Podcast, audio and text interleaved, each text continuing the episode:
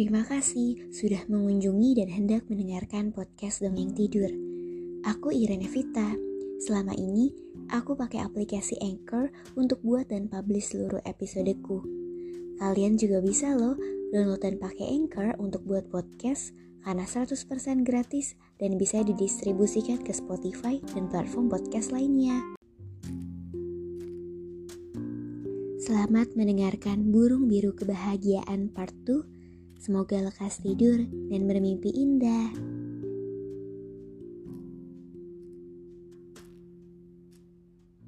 Til-til dan Mitil mencari burung biru kebahagiaan untuk menyelamatkan tetangganya si gadis kecil.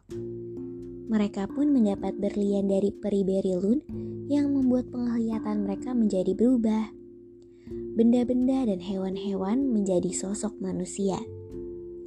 Til-til dan Mitil ditemani kawanan itu, mereka memulai petualangan. Pertama-tama di tanah memori di mana mereka mengingat kakek nenek dan sepupu-sepupu mereka yang telah meninggal.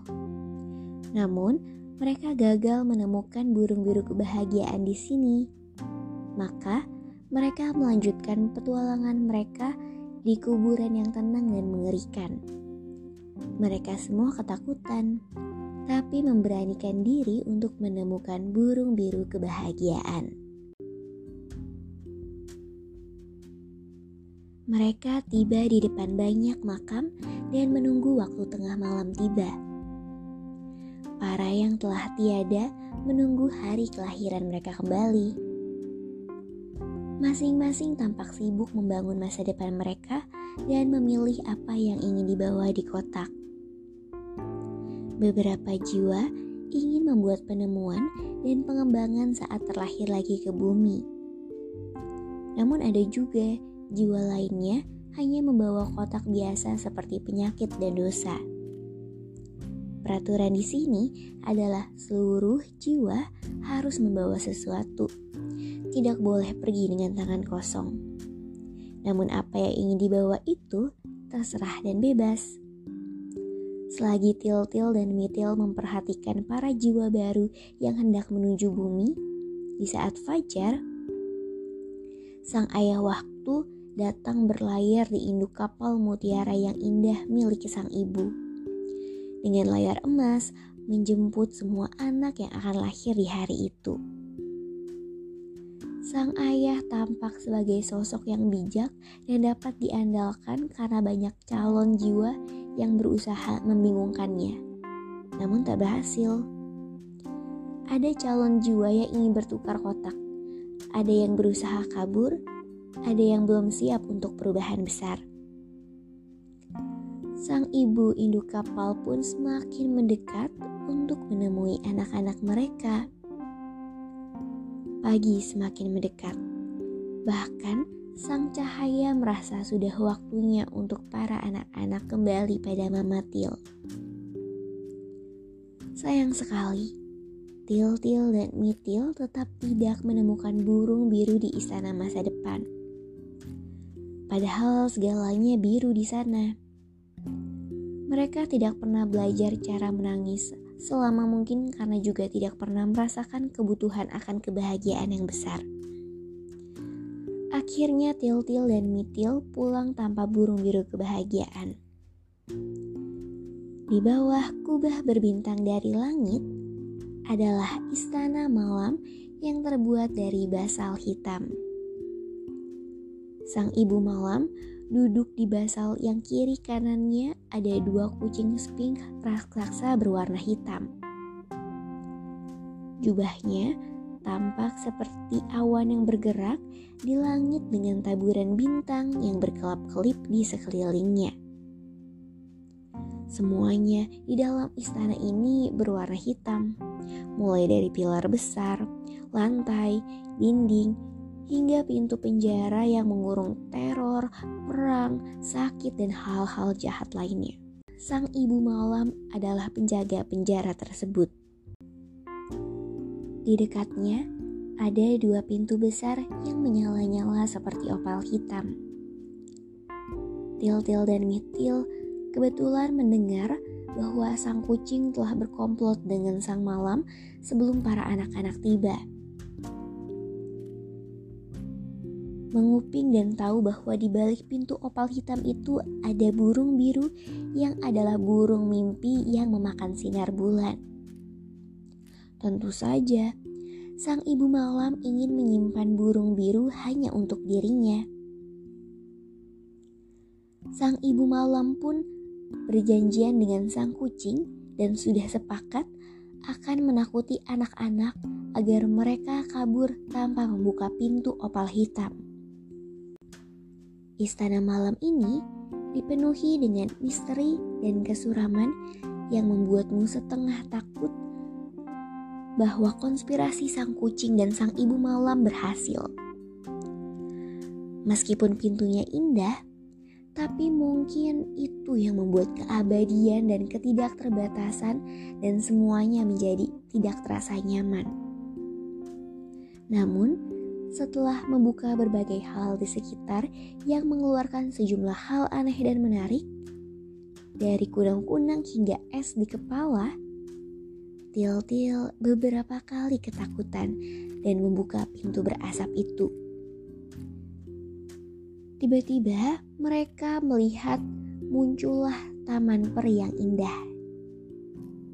Sumber air tak terhitung akan menyemprot air ke bulan. Dan seluruh udara dipenuhi dengan ratusan burung biru. Sang ibu malam dan sang kucing dengan khawatir memperhatikan para anak-anak yang mengelilingi tempat itu dan berkeliaran dengan tangan penuh. Sang kucing dengan riang mengumumkan kalau burung biru sejati hanya dapat tinggal di cahaya bulan. Dan anak-anak hanya akan membawa burung impian lainnya yang hanya bisa tinggal di taman sang ibu malam ini. Seperti yang telah dikatakan sang kucing, anak-anak pun membawa burung-burung pada sang cahaya namun kemudian menangis saat melihat satu persatu burung yang mereka bawa mati. Ketika sang cahaya membawa anak-anak pergi, ia memperlihatkan bahwa ibu sang malam dapat bersikap baik kepada orang-orang yang dia sayangi. Mereka melihat sang ibu malam keluar dengan para bintangnya dan membungkuk di atas burung-burung bulan yang masih kecil.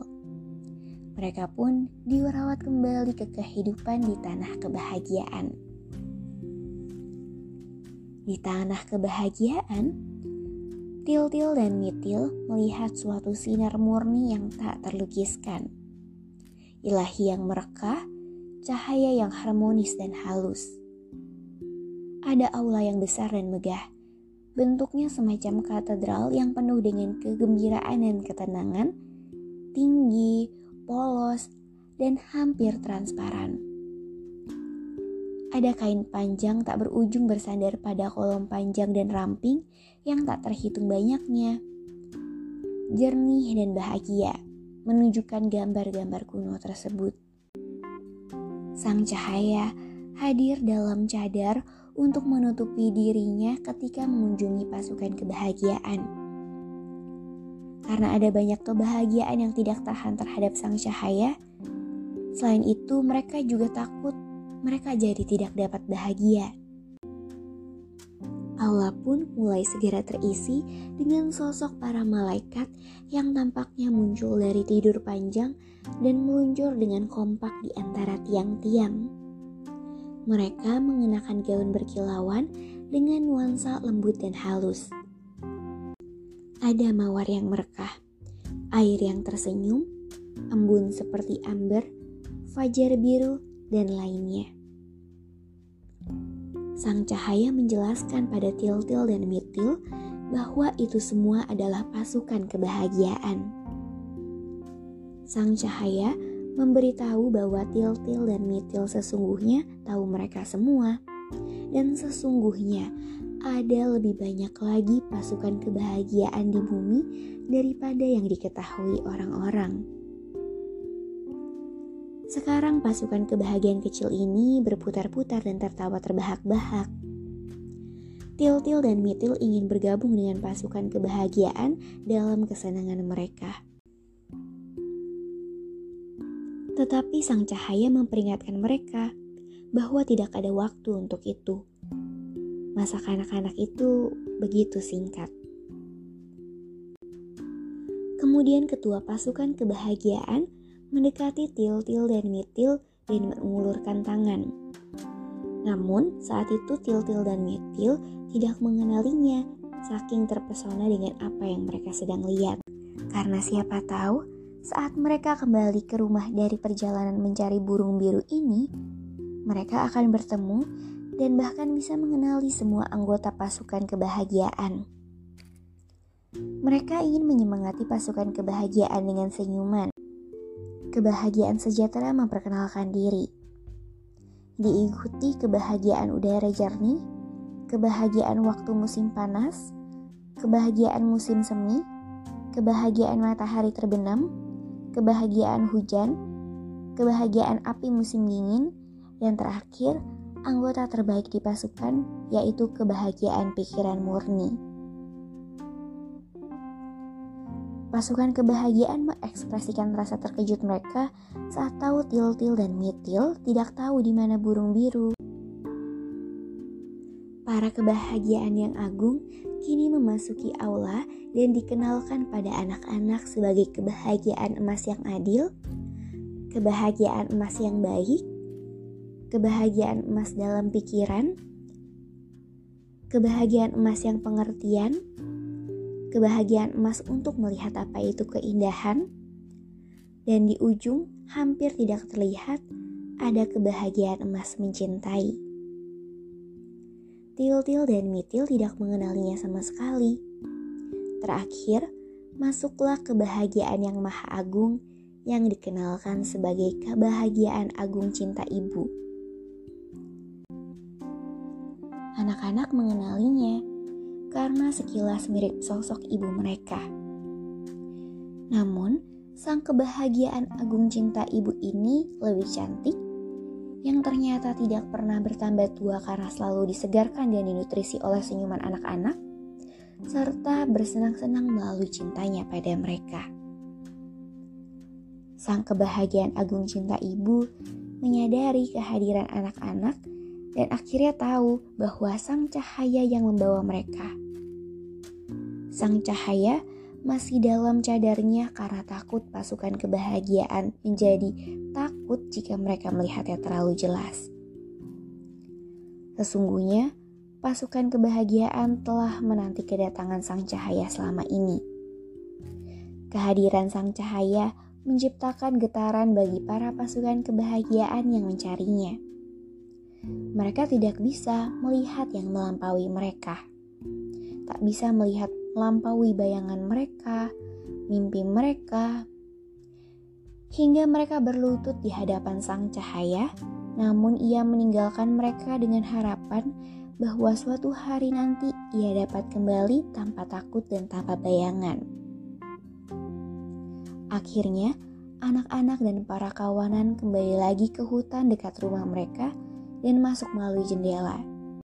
Para kawanan mulai berubah wujud dari bentuk manusia menjadi benda-benda dan hewan kembali.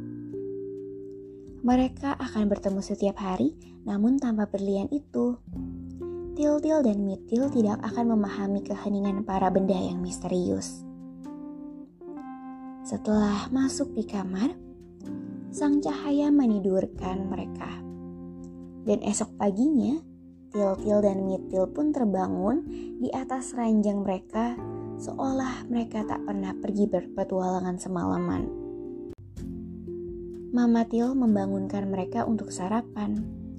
Dan hal terbaik yang terjadi adalah saat di rumah, mereka melihat burung biru. Tak perlu lagi berpetualang mencarinya. Warnanya sungguh biru sebiru langit yang indah. Betapa ajaibnya burung biru kebahagiaan hingga gadis kecil tetangga sehat kembali dan bahagia. Jika suatu saat nanti burung biru kebahagiaan pergi, alangkah senangnya tahu bahwa manusia pernah memilikinya.